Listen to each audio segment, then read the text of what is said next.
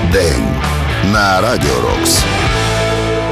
Сьогодні, 21 лютого, у 1945 році, народився перший басист Uriah Heep Пол Ньютон. Пол грав із клавішником Кеном Хенслі в гурті The Gods, а його батько став менеджером гурту Spice і влаштував туди і Хенслі. І Spice перетворився на відомий нам Uriah Heep.